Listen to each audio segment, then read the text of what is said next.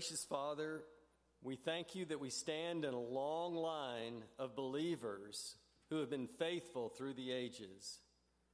You have been leading your people through trial and difficulty and have always set before them hope for today and hope for a better tomorrow. We pray that you would bless us in our time as we seek to be faithful as our forebears. May we too know the faith which is filled with hope in things not seen. God, give us faith to walk with you through the ebb and flow and the victories and the defeats of life, and to achieve victory and mastery of life. In his holy name we pray. Amen. Our scripture reading this morning is Hebrews 11 23 through 29. It's found on page 1284 in the Red Pew Bible. Hebrews 11 23 through 29. Hear the word of God. By faith, Moses, when he was born, was hidden for three months by his parents because they saw that the child was beautiful and they were not afraid of the king's edict. By faith, Moses, when he was grown up, refused to be called the son of Pharaoh's daughter choosing rather to be mistreated with the people of God than to enjoy the fleeting pleasures of sin. He considered the reproach of Christ greater wealth than the treasures of Egypt, for he was looking to the reward. By faith, he left Egypt, not being afraid of the anger of the king, for he endured as seeing him who is invisible. By faith, he kept the Passover and sprinkled the blood so that the destroyer of the firstborn might not touch them. By faith, the people crossed the Red Sea as on dry land, but the Egyptians, when they attempted to do the same, were drowned. Thank you, Scott.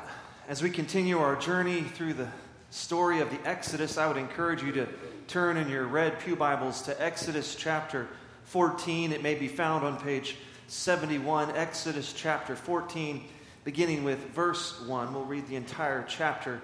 But before I read God's word, let's call upon His Spirit again to guide us in the reading and preaching of His holy word. Please join me as we pray. Gracious and loving God, we thank you for this familiar story that brings us courage and strength and comfort in challenging times. We pray, O oh Lord, that as we read this familiar story again, that you might speak afresh and new to us, that we might hear from you, that our hearts might be opened and transformed at the reading and the preaching of your holy word. May the words of my mouth and the meditation of all of our hearts be acceptable in your holy sight. Through your Son's precious name we pray, and all God's people said, Amen. Amen. Exodus chapter 14, beginning with verse 1. Listen to the word of the Lord. Then the Lord said to Moses, Tell the people of Israel to turn back and encamp in front of Pi Hahiroth between Migdol and the sea, in front of Baal Zephon. You shall encamp, you shall encamp facing it by the sea. For Pharaoh will say of the people of Israel, they are wandering in the land. The wilderness has shut them in, and I will harden Pharaoh's heart, and he will pursue them. And I will get glory over Pharaoh and all his host, and the Egyptians shall know that I am the Lord. And they did so. When the king of Egypt was told that the people had fled, the mind of Pharaoh and his servants was changed toward the people and they said, What is this we have done, that we have let Israel go from serving us? So he made ready his chariot and took his army with him and took 600 chosen chariots and all the other chariots of Egypt with officers over all of them. And the Lord hardened the heart of Pharaoh, king of Egypt, and he pursued the people of Israel while the people of Israel were going out defiantly. The Egyptians pursued them, all Pharaoh's horses and chariots and his horsemen and his army, and overtook them and camped at the sea by Pi Hahiroth in front of Baal Zephon. When Pharaoh drew near, the people of Israel lifted up their eyes, and behold, the Egyptians were marching after them, and they feared greatly.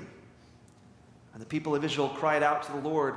They said to Moses, Is it because there are no graves in Egypt that you've taken us away to die in the wilderness? What you have done to us in bringing us out of Egypt, is this not what we said to you in Egypt? Leave us alone that we may serve the Egyptians. For it would have been better for us to serve the Egyptians than to die in the wilderness. And Moses said to the people, Fear not, stand firm and see the salvation of the Lord, which he will work for you today.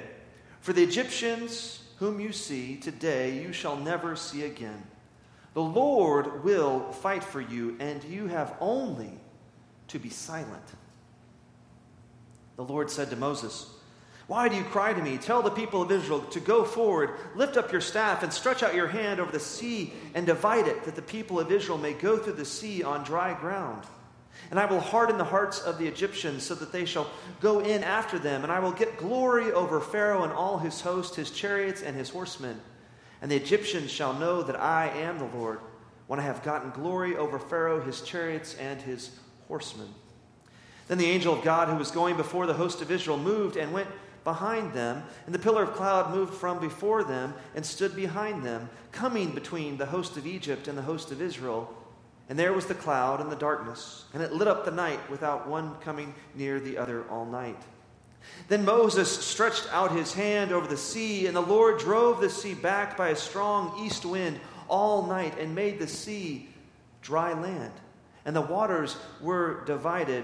And the people of Israel went into the midst of the sea on dry ground, the waters being a wall to them on their right hand and on their left. The Egyptians pursued and went in after them into the midst of the sea, all Pharaoh's horses, his chariots, and his horsemen. And the morning watched the Lord in the pillar of fire and of cloud, looked down on the Egyptian forces, and threw the Egyptian forces into a panic, clogging their chariot wheels so that they could drove heavily.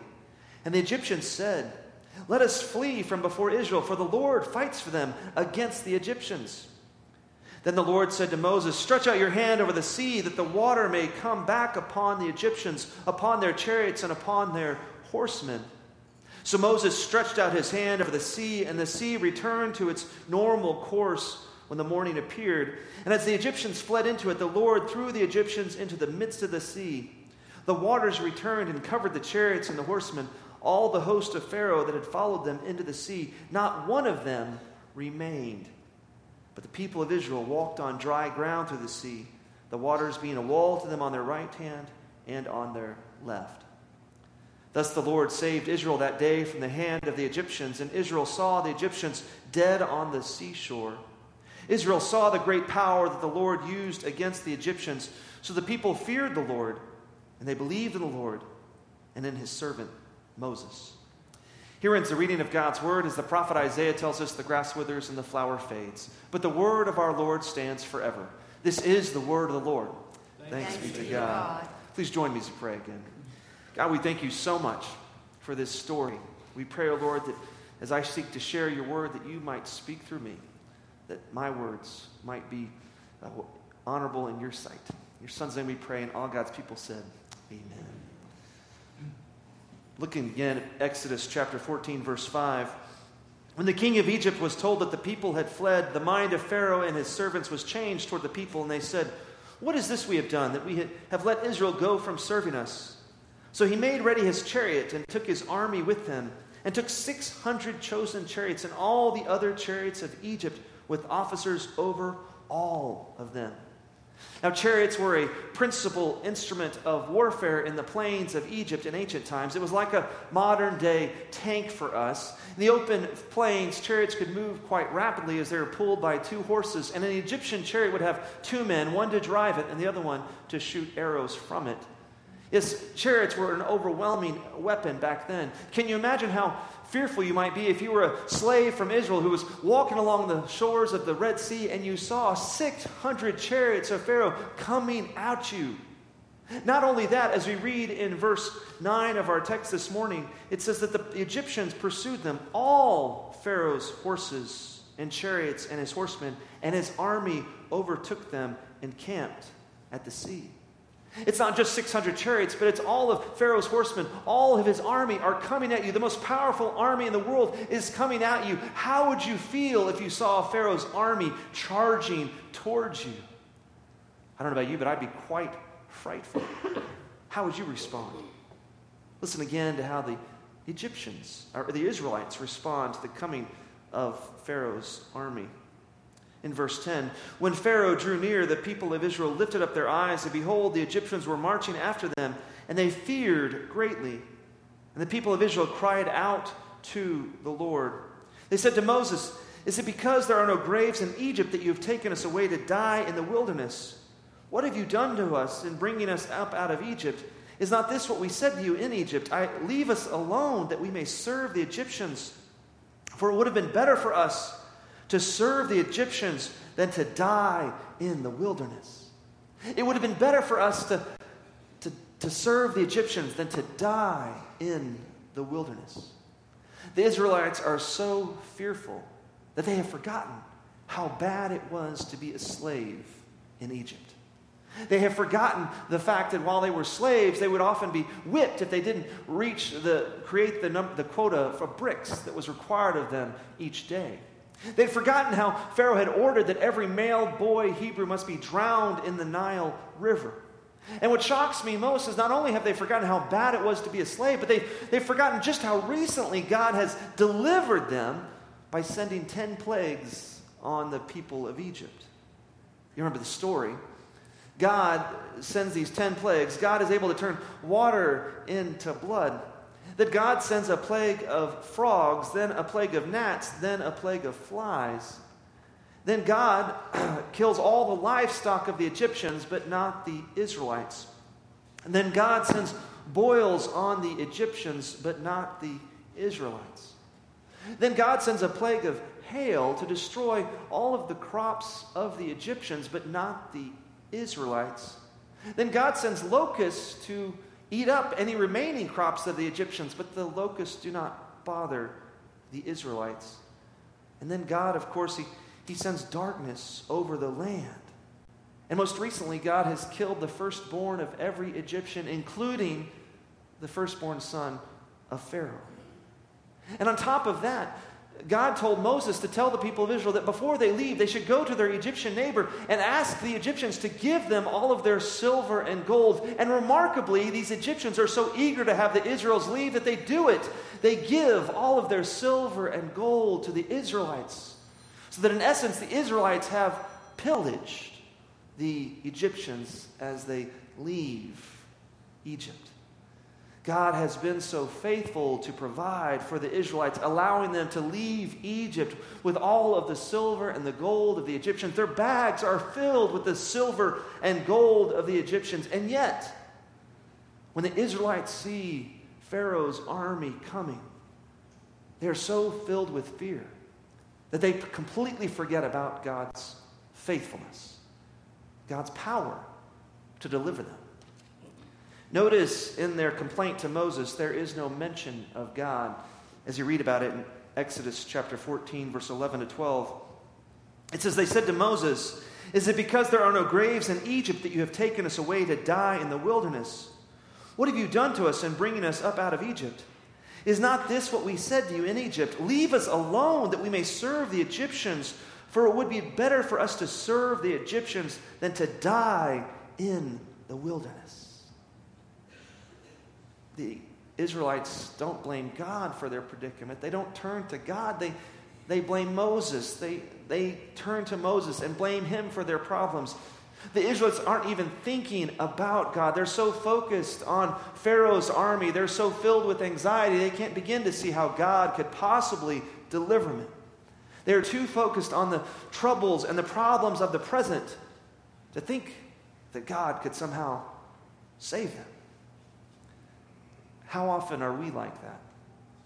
When troubles come our way, we're so focused on the problem or, or the worries about the uncertainty that we, we can't see how God might deliver this. I, I even saw this in seminary my senior year. Many of my classmates had left uh, jobs and, and, left everything to follow God's call into occupational uh, uh, ministry. And, and God was faithful to provide for them to get a seminary degree from Princeton Seminary. And they, they had housing at Princeton. And they had a meal plan there. And, and they were provided for. But as we got to the very near end of graduation, many of them did not yet have jobs. They had been interviewing, churches had come, but, well, goodness, a pastor search committee is, is a notoriously slow process, and it involves lots of committees with lots of people with lots of meetings. And so it doesn't make a decision real quickly. And so a lot of my friends had, had applied for jobs, they had interviewed with these churches, they felt like God may be calling them, but they hadn't heard back from the churches yet. They were just a few weeks away from graduation, and they thought, my goodness, I'm going to have a, a diploma from Princeton Seminary, but I'm not going to have a home. They were concerned and worried because they didn't know how they were going to live in the future. They didn't know what the future held. They forgot who holds the future. You ever been that way? So anxious about the future, things start happening. I remember when my wife and I first had Hannah, and, and uh, Sarah had been working at Rice University, and I was working at First Pres Houston, and, and all of our financial needs were met when we had two incomes. But then we had Hannah, and so Sarah decided to stop working to become a full time mom.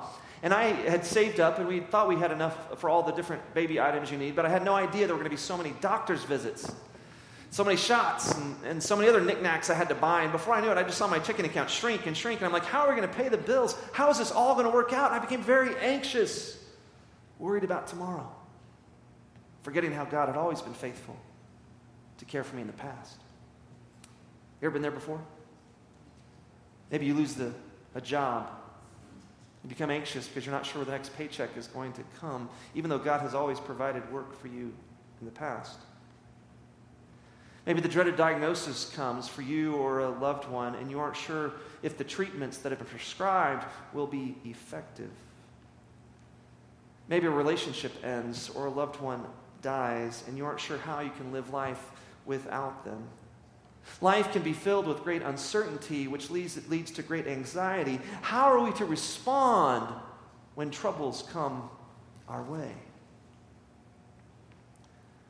Notice how Moses responds. Israel's in a panic, but not Moses. Moses sees everything that the Israelites see. Moses can see Pharaoh's army. Moses can see that there are 600 chariots. He can see the dust that's being stirred as these chariots quickly approach their position on the Red Sea. Yes, Moses knows that he does not have an army. But Moses sees what the Israelites and Pharaoh don't see. Moses sees that the Lord is still with them. Let's look again at Moses' response to the panic of the Israelites. In Exodus chapter 14, verse 13 to 14, we read And Moses said to the people, Fear not, stand firm, and see the salvation of the Lord, which he will work for you today. For the Egyptians whom you see today, you shall never see again. The Lord will fight for you, and you have only to be silent. Now, how was Moses able to see the Lord when all the Israelites, the only thing they could see was Pharaoh's army?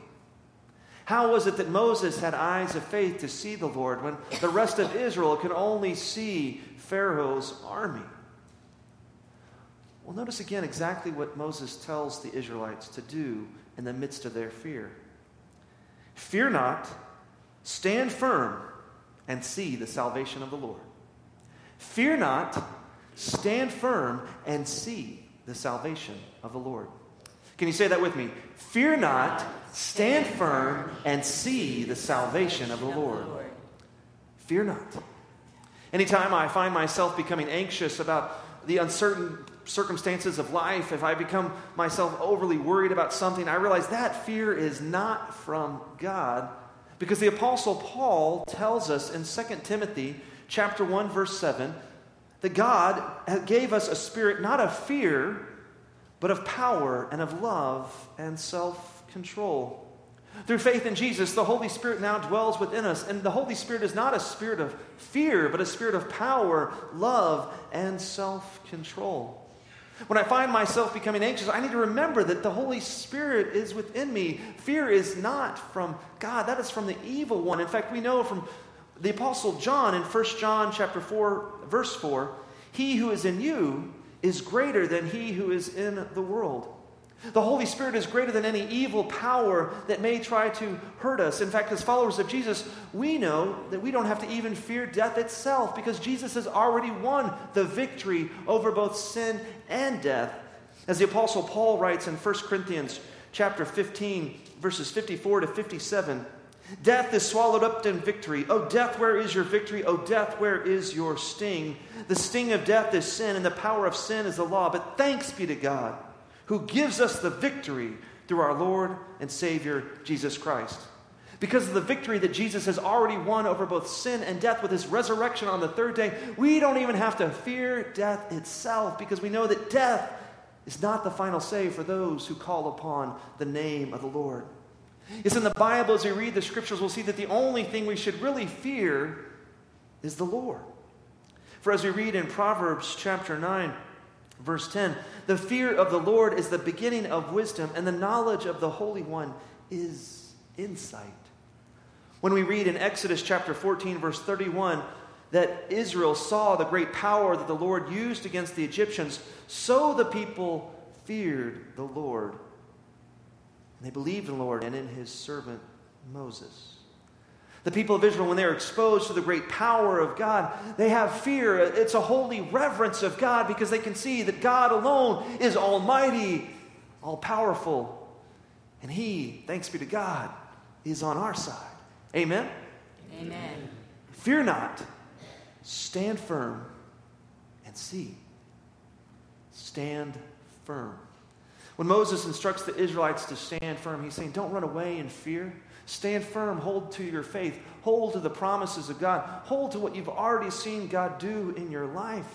This phrase, stand firm, reminds me of what the Apostle Paul writes to the church in Corinth when he actually uses this story of the Exodus as an illustration of how the people of Israel were often unfaithful to God and how the Corinthians should not act like the people of Israel because they were filled with fear rather than faith. I'm going to read from 1 Corinthians chapter 10 verse 1 to 13 from the New International Version. It says, "For I do not want you to be ignorant of the fact, brothers and sisters, that our ancestors were all under the cloud and that they all passed through the sea, the Red Sea.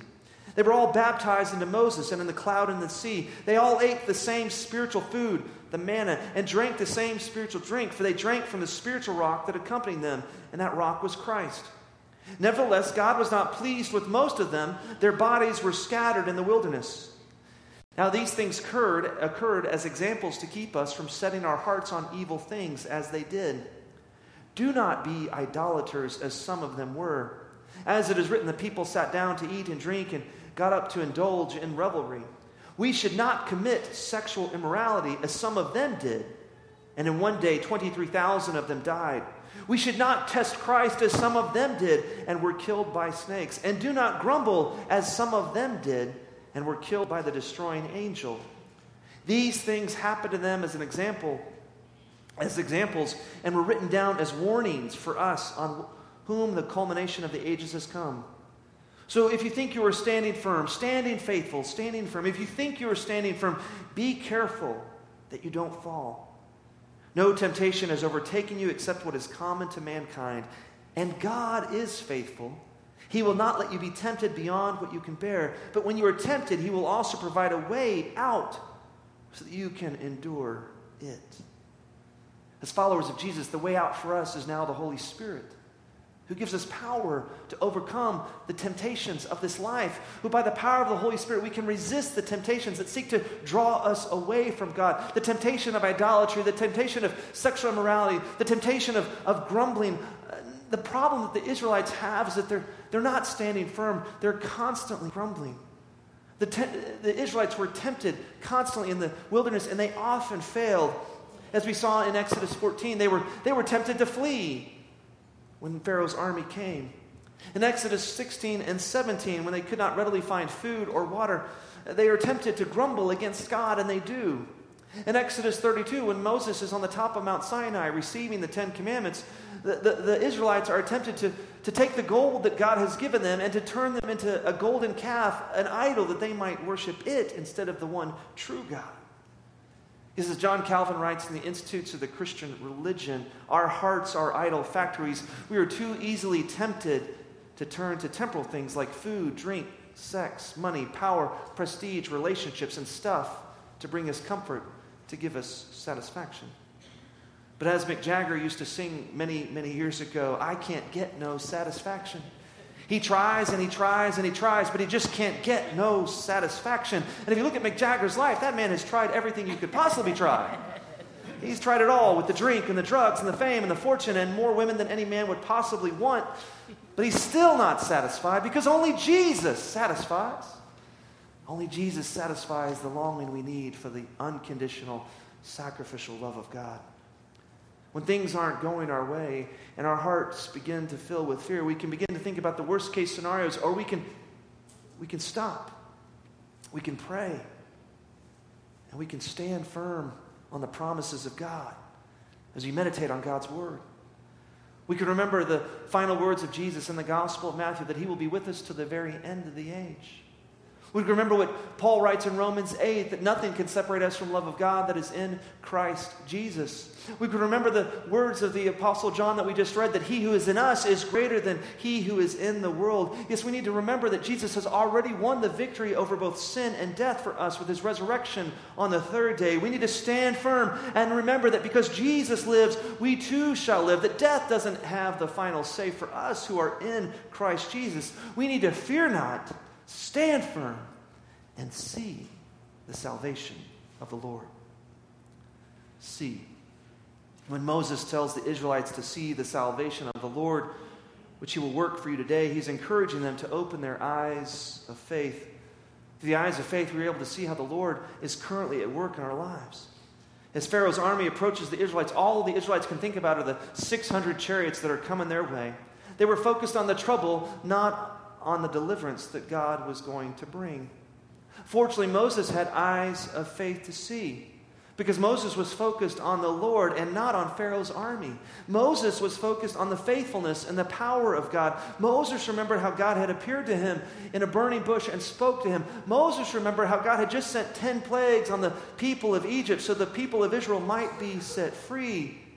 Yes, Moses remembered the faithful promises of God. Why was Moses focused on God when everybody else seemed to be focused on Pharaoh's army. Notice the final instructions that Moses gives to the people of Israel in verse 14 of our text this morning. Moses says, The Lord will fight for you, and you have only to be silent. There's power in silence. In Proverbs chapter 10, verse 19, we read, when words are many, transgression is not lacking, but whoever restrains his lips is prudent. As we continue to read through the Exodus story, we'll see that time and time again, the people of Israel are quick to grumble, quick to complain to God. They are simply, they talk too much. And James, the brother of Jesus, and his epistle tells us that it's very hard to tame the tongue, but we should be quick to listen, slow to speak, and slow to become angry. One of the best ways we can train ourselves to listen well is to spend time in silence and solitude with God. Because when we're talking, we're not listening, but we need to listen to what God has to say so that we might see how He is at work, even in the midst of troubled times. When was the last time you spent some quality time alone in solitude and silence? Several years ago, I got to go on a 24 hour retreat where no one spoke. It was great. It was awesome. Now, initially, it was a little awkward. You know, you'd see people, you want to say hi, but you're not supposed to.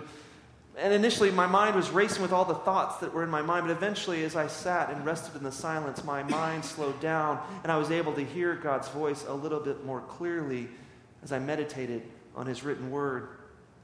You know, I think it's interesting the two most prominent figures in the Old Testament, two of the most prominent figures in the Old Testament are, are shepherds. Moses was a shepherd, David was a shepherd. Shepherds spend hours and hours and hours, days upon days, out in the wilderness herding sheep in the midst of God's creation, in the midst of the silence, listening to God speak. But as 21st century Americans, it's hard for us to find silence. We're, we're in a, a, country, in a world with so much technology. We, we, we have constant background noise. But what if the next time you got in your car, you didn't turn on the radio, you just drove?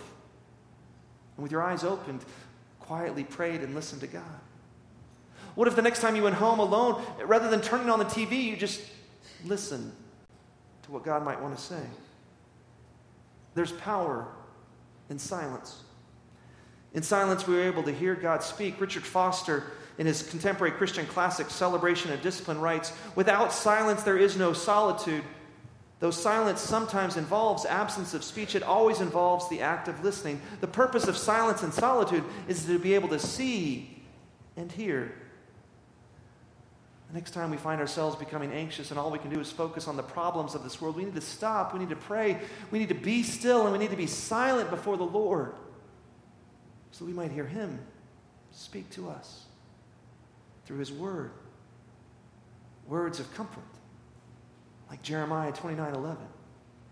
For I know the plans that I have for you, declares the Lord plans to prosper you, and not to harm you, plans to give you a hope and a future. And as we look at the life of Jesus, we can see that there is great power in silence. For Jesus was mostly silent when the Sanhedrin brought their charges against him to Pilate. Jesus did not try to defend himself. Jesus was silent when he was brought before Herod. Jesus was silent when the soldiers were whipping him and flogging him. Yes, Jesus was silent on those final days, only saying just a few words while on the cross. Yes, Jesus was silent. And it was in the silence of that first Easter Sunday morning that God rolled away the stone and Jesus rose again. Yes, there is power in silence if we will take the time we need to be still and to know that He is God. For in silent meditation on God's Word, we are able to remember the past faithfulness of God. In silence, we can see how the Lord is at work, even in the midst of troubled times. Yes, in silence, we can fear not, stand firm, and see the salvation of the Lord. Please join me as we pray. God, we thank you that you speak to us in the silence. That all we have to do is to be still and silent, to know that you are the God who fights for us. So, Lord, help us to take the time we need to be still, to be silent before you, so that we might hear you, that we might be able to get rid of our fears, to stand firm and see your work of salvation. We pray this in the strong and precious name of your Son, who is the Christ, and all God's people said. Thank you, Howard. I don't know if y'all know a good friend of mine, Sean May. Uh, Sean responded to God's call in his life, moved to Amarillo, Texas, which is a smart move, uh, from Florida.